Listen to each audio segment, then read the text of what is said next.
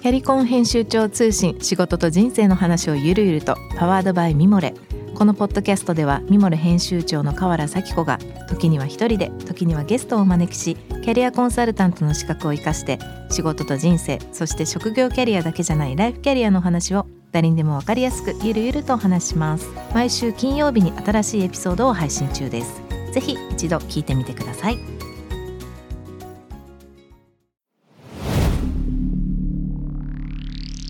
ナ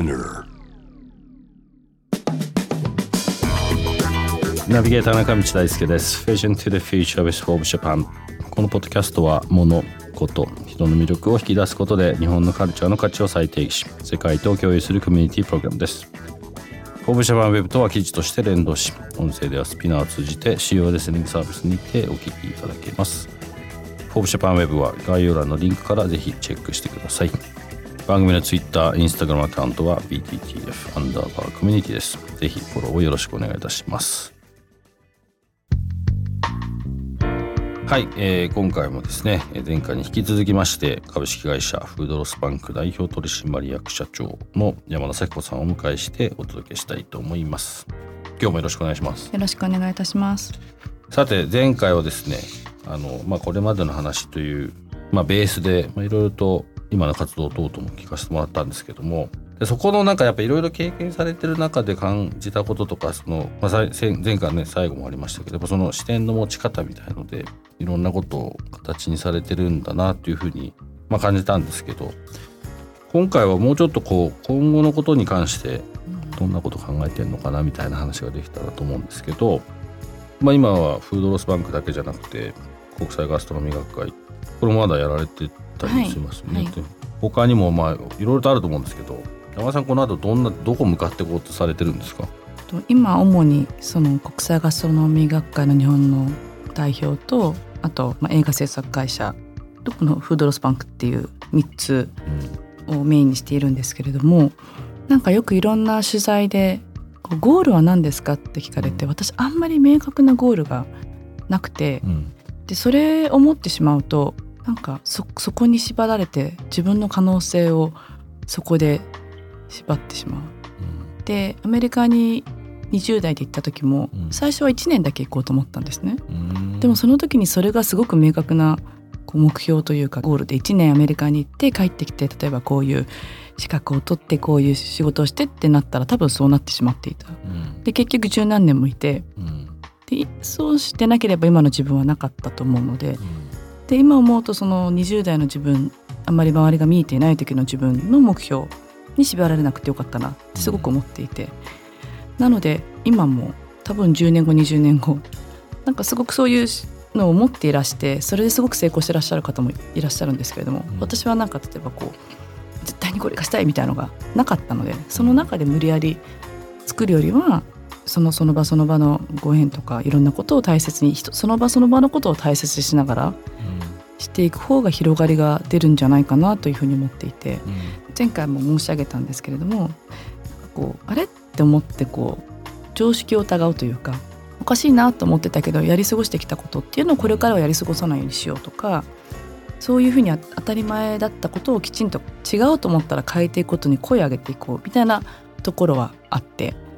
でそれがちょうど、まあ、2年ぐらい前にゲージゲームチェンジメーカーとかなんか結構、まあ、いろんな賞を頂いて、うん、そのゲームチェンジみたいなところはある程度自分なりにはできたのかな。で今度そうすると今の内閣府のクールジャパンの委員とかいろいろやらせていただいていて、うん、やっぱ日本って素晴らしいものたくさんあるなと思いながら、うん、でも海外に行くとどうしても日本人のプレゼンスが低い。うん、でこの日本人が何日本人とか日本のものとかこと、まあ、私じゃなくてあの何でもいいんですけれどもがこう小さい分野でもこう世界のこうリーダーとかプラットフォームになっていけるようなことのお手伝いがしたいなという漠然とした気持ちはあるんですけれどもそのためにこれをするとか,、なんかフードロスバンクをこうするとかうちの映画制作会社でこれをするみたいな,、なんかショートタームすごい短いゴールはあっても全体的にっていうのはなんか生きていくと分かんないことたくさんあるんで、実はあんまりなくてこのゴールは何ですかっていう質問毎回困るんですよ。ありません。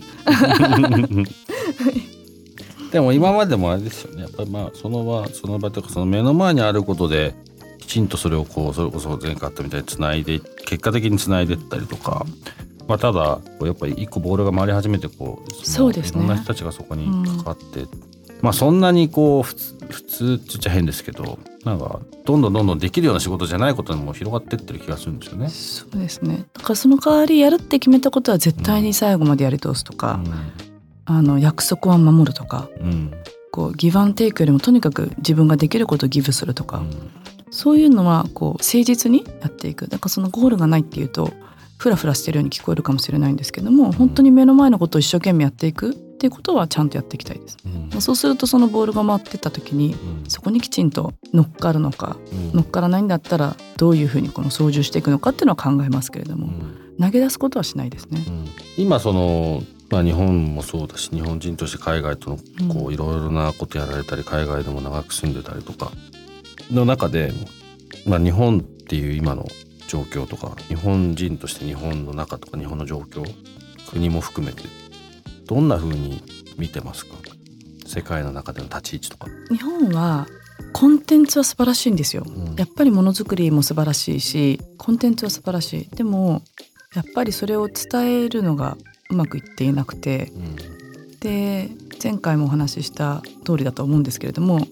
ぱりその控えめなことがいいこととかなんか言い過ぎると自慢とか出る杭は打たれるみたいなやっぱ文化があるんでなんかこうやっぱり伝えるのが下手。あとはものを作れば売れると思っていてやっぱものづくりが素晴らしすぎたためにいいものを作れば売れると思っている。でもそれがだんだんそういう時代じゃなくなってきて今こ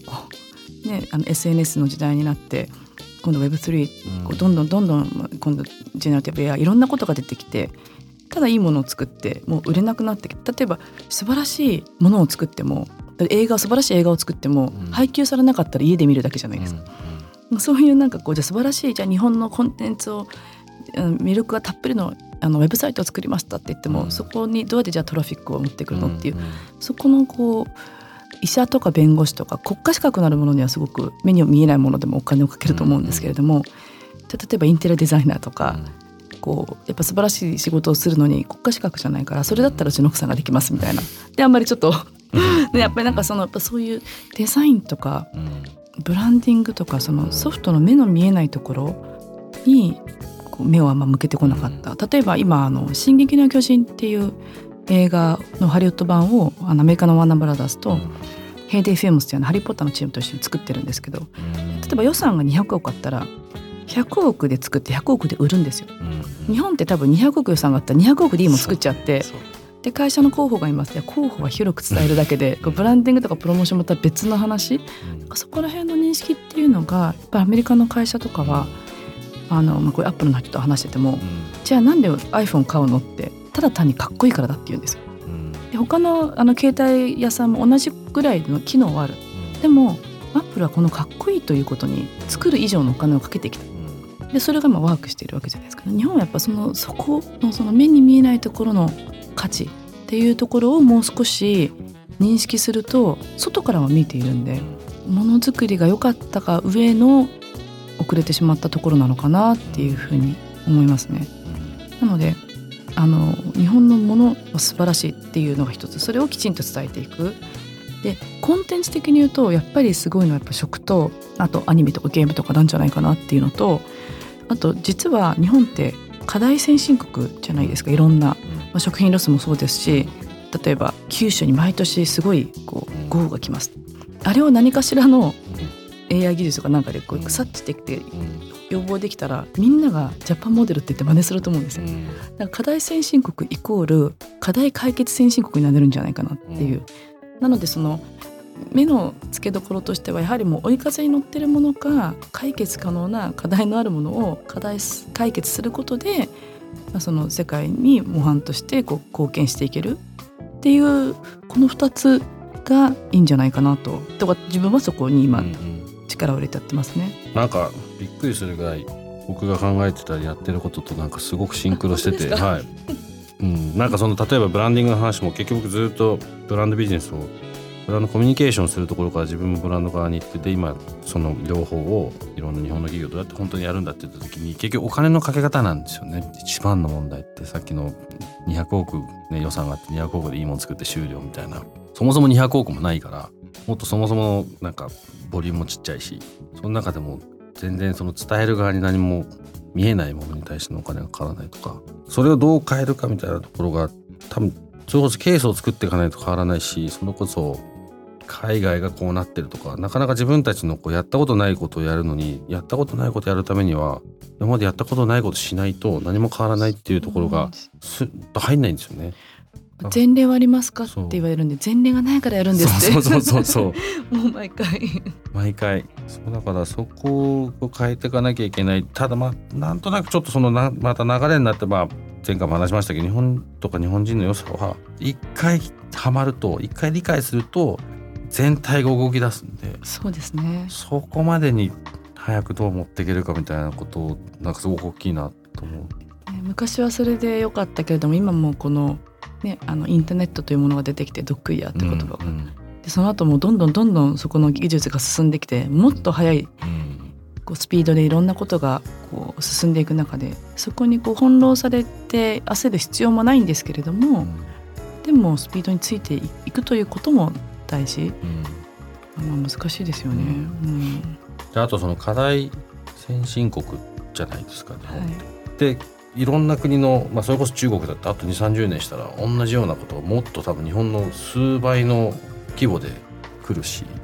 イタリアとかも多分それにこれからまあ日本ちょっとしね後ろぐらいにいますけどあのそれとかもっともっと全然シェアできることたくさんある。うん。でそこができるようになると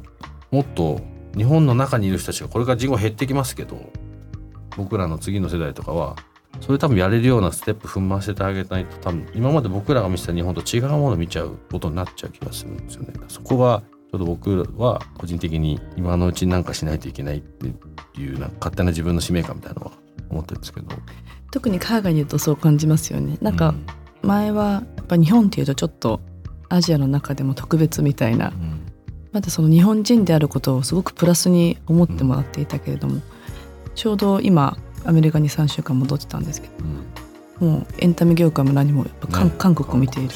やっぱ韓国は私素晴らしいと思うんですよ。やっぱりその予算の書き方も違うし、もう意欲もうん。その新しいことにチャレンジするという姿勢もやっぱり違う、うん。なんかそういうのを見てると韓国人が日本人よりも素晴らしいとか何人が出れる素晴らしいっていうよりはやっぱりその体制であったりとか、そのそこにかける意気込みとか、うん。その前例とかいうことよりはうん。発展することにどれだけこうのめり込めるかみたいなところの差なんだろうなっていうふうに感じますね。なんか多分平和ボケなんですよねっていうあったじゃ国がいいからそう。なっちゃうんで1億2,000万人ぐらいってこれだけ経済がでかくてでほぼほぼまあ同じようなある程度のレベルの教育を受けてる、まあ、一つのこうエンティティというか国は日本以外世界中どこ探してもないんですよね。だからそれが今、こん。な状況多分ないから他に逆に言うと前例求めてもどこにもないから、うん。やらなきゃいけないこといっぱいあるんだよなみたいなね。ですよね、でもやっぱりやることがあってもコンテンツというかその中身がないとダメで、うん。日本はやっぱりこの長い歴史とか文化とか伝統とか持ってるじゃないですか、うん。だからこうそれを作り出す必要がなくそれをどういうふうにうまく伝えるか。うん。でそれもじゃあ例えば国際的に国際的にとか英語でって言われても私英語を喋る国3カ国住みましたけどうん。アメリカとイギリスとシンガポールもう全然違う。あアメリカも場所によって全然違う。だからそこはこう一緒くたにはできないと思うんですけれども、そうですなんか同じ言葉同じ英語でもそれぞれリーチしなきゃいけない先にきちんとリーチできないといけないと思う。うん。ということですね。なんかかといって日本の文化とか伝統って素晴らしいので別に海外のものに迎合する必要は全くないと思っていてそのオリジナリティっていうのは残しといた方がいいと思うんですけれども、伝え方の部分でやっぱり作られる職人さんはそれをしうん。すごい素晴らしい仕事をなさってるんでそれをつ伝え方っていうのを伝え手となる方々うんがもう少しこう現地伝えたい先のことを分かって伝えていかなきゃいけないなっていうのはうん感じますね。僕この番組でも何度かその話するんですけどなんか例えば最近だとラーメンにしてもそうだし、まあ、そこそアニメとかでもそうなんだと思うんですけどアニメとかって世界中で一番でかいのってフランスのエキシビジョンじゃないですか。でラーメンとかもなんかそれこそアメリカとかすごく大きくなってってでも日本で食べるラーメンと随分違うみたいな。でなんかそこにその海外の人が日本に来てアイデアを向こうに持ってってそれに日本が乗っかってる感じがすごく気になってるんですよね。まあ少なくとも僕の目線からして。本当にリアリティがどこにあるのか分かんないですけど。それは私も何度も言っていて、まあ、ちょっと違うかもしれないんですけど、例えばそのエキスポをいろんな国でやっていて、じゃあ日本酒を世界でこうプロモーションしますって言って日本食屋さんでやったりとかしていてももともと日本酒を好きだったり日本食を好きな人しか来ないじゃないですか。どうやって日本酒なんか飲んだことのない人にこうリーチするか、そのパイを広げていくかっていうやり方をしないとなんかうちは盛り上がりみたいな感じで。なんかはいやりましたみたいななんか税金の無駄みたいな風になっててしまうと思うんですよね。だからやっぱそのやり方ものは良くてもやり方っていうのを考えていかないといけないっていうのはあるんです。ただ日本人が日本の良さを分かっていないからあの先ほどおっしゃったようにこういっぱい一回行ってこう逆輸入みたいな感じしなきゃいけなくなったりするのかなとは思うんですけど日本人がもう少し日本のいろんなものの良さを認識するとまたそれも伝え方っていうのは変わってくるのかなという気もしますね。最近その日本の良さみたいな話とかメディアも含めて結構うちの番組なんかもしかしたらその 一つになっちゃうのかもしれないですけど、まあ、言われ始めてると思うんですよ。だけど関わってる人たちがほとんど日本から出てないことが多い気がして、もっとだから出ろって。まあコロナ禍があったっていうのはまあ多少なりともあるんですよもうそもそもの問題問題というかもっとね行った方がハワイ以外の国に行った方がいいと思いますって。そうですね。あとはその英語だけができる帰国子女みたいなその英語屋さん？にこう頼ってしまう。だったら大人になってからでも海外でいろいろ回って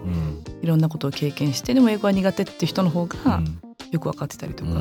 からそこら辺を履き違えないようにとりあえず英語のできる人をチームに入れるとかではなくて、海外にいろいろ行ったことのある人を入れた方がいいし、日本はやっぱ素晴らしい安全安心な国なのでどうしても海外に行く人が減ってきて、この前もとある方と話してたらそれでいいじゃないかっていうふうにおっしゃる方もいて、まあ、それの気持ちもわかるんですけれども。でもやっぱ国際社会の中で日本も生きていくわけで例えばこの温暖化とかコロナっていうのも日本だけのことじゃなくて、やっぱ地球はこうプラン B がないので、みんなでこう一つの地球を大切にしていかなきゃいけないっていう中で世界とのコミュニケーションっていうのも取れていかなきゃいけない、その中でどういうふうにこう生きていくかっていうのを考えるとそれがビジネスでも日本の良さを分かってもらうということでも、国際的な感覚っていうのはあった方がいいし。今あのグローカルって言うじゃないですか,、だからそのグローバル的な感覚を持ちながらもじゃあ自分は日本で仕事をしたいので、ローカルの足元をきちんとやっていくとか,、そのいろんなやり方があると思うんですけれどももう少しこう視野を広く持つっていうのは、ね、自分の知見も広がるし、いいことなんじゃないかなとは思いますね。特にこういうインターネットの時代世界がどんどん狭くなってきて、オーディエンスがこうグローバルに広げられる時代には、うん、プラスになるんじゃないかなと思いますね。知らないと分かんないことなんかたくさんありますからね。そうですよね。うん、なんかそれこそ子供たちにもよく言うんですイタリア人を見習えと。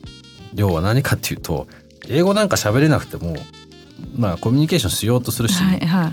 まあ、特にうちもう2人のなんかのボーイスの男の子なんであのなんだろうなまあまあもともと小学校まで日本にいて今イギリスに行ってるんですけど、うん全く英語なんかやらなくていい漢字やれっつって向こう行ったら英語なんかすぐできるから心配するなって言ってやっぱ向こう行ったら、まあ、初めは当然大変だったと思いますけどだいぶ今、まあね、あのそこそこできるようになってると思いますけどその時に僕がそうやって思ったのはやっぱ僕が昔行った時にイタリア人の、まあ、男の子の友達というかね仲間が別に全然英語も喋れないけどどんどん女の子に声をかけてナンパしてるわけですよ。でもうそんなもんだからって要は伝えたい思いの方が大事で何を伝えたいかと思うことが大事で、まあ、それがなんか綺麗に喋れるとかなんか関係ないからそのうちなんとかなるみたいな。でそれ結構理にかなってんじゃないかなと思うんですよね。あと英語を勉強するのも実は私性格なんじゃないかなと思っていて、うん、日本人ってすごく真面目だからきちんと完璧な文法で喋んないと恥ずかしい、特にこう日本英語のできる日本人の前で英語喋るの恥ずかしいみたいな。うん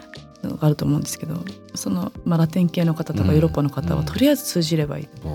でも私たちもこう美味しいこれ好きって言ったらこれが美味しいから好きってわかるじゃないですか、うん。まずは単語を並べてでもコミュニケーションを取ってみるみたいなそういう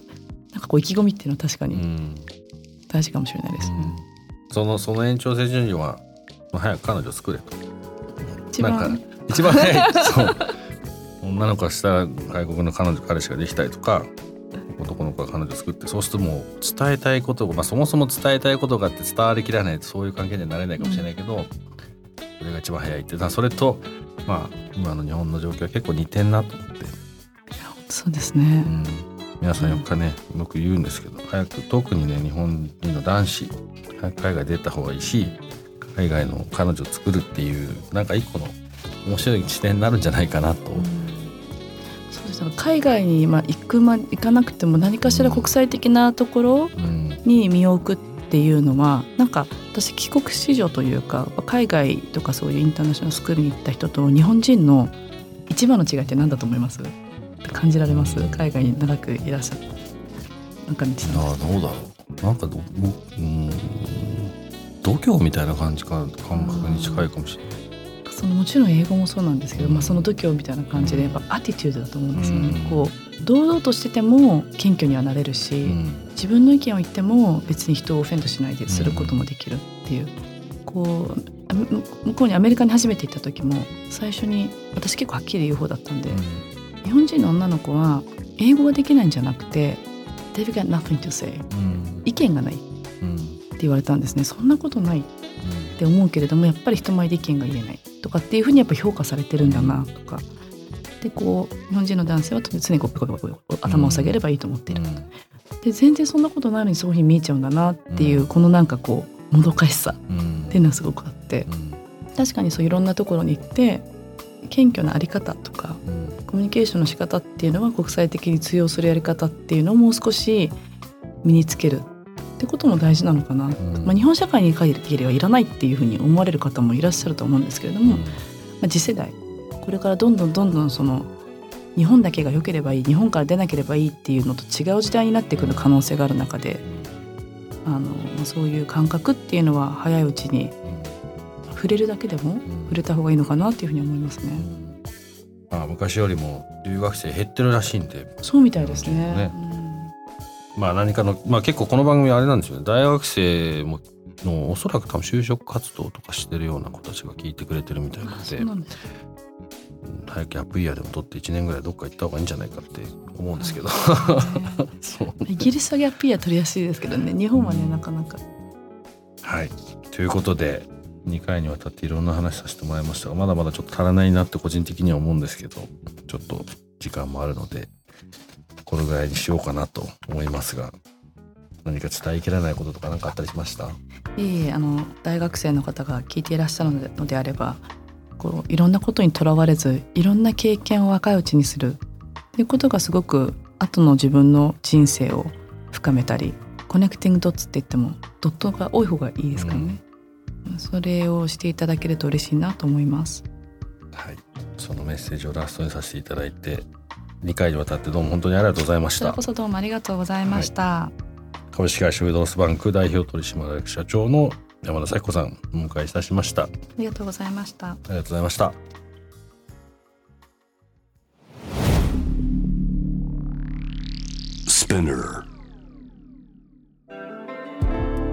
中道大輔がお送りしてきました「Vision to the Future with Forbes Japan」いかがでしたでしょうか。今回はね、まあ、あのすごくやっぱり自分自身がずっとこの番組を通して話してということとも似てましたしなんかいろんなこうこと聞いてみたいなと思うようなこともたくさんあったので、まあ、これからもいろいろとアイデアとかシェアできるといいななんて思いながら聞いてました。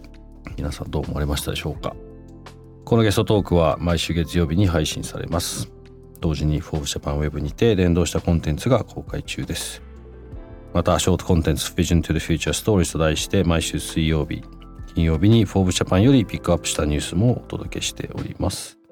スピナーのほか Spotify、Apple Podcast、Amazon Music などでお楽しみください。質問感想は番組の Twitter アカウント PTTF アンダーバーコミュニティにぜひお寄せください。Vision to the Future with Forbes Japan 次回もぜひお楽しみにしていただければと思います。ここまでのお相手は中道大輔でした。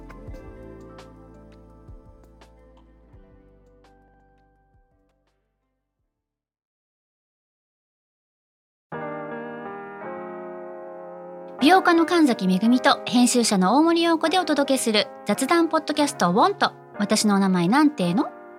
ふと私って誰なんだ？と自分がぐらついてしまうそんなあなたと毎日を楽しくするサバイバル術を一緒に考えていきます。ボントは毎週水曜日朝5時に配信。ぜひお聞きのプラットフォームでフォローしてください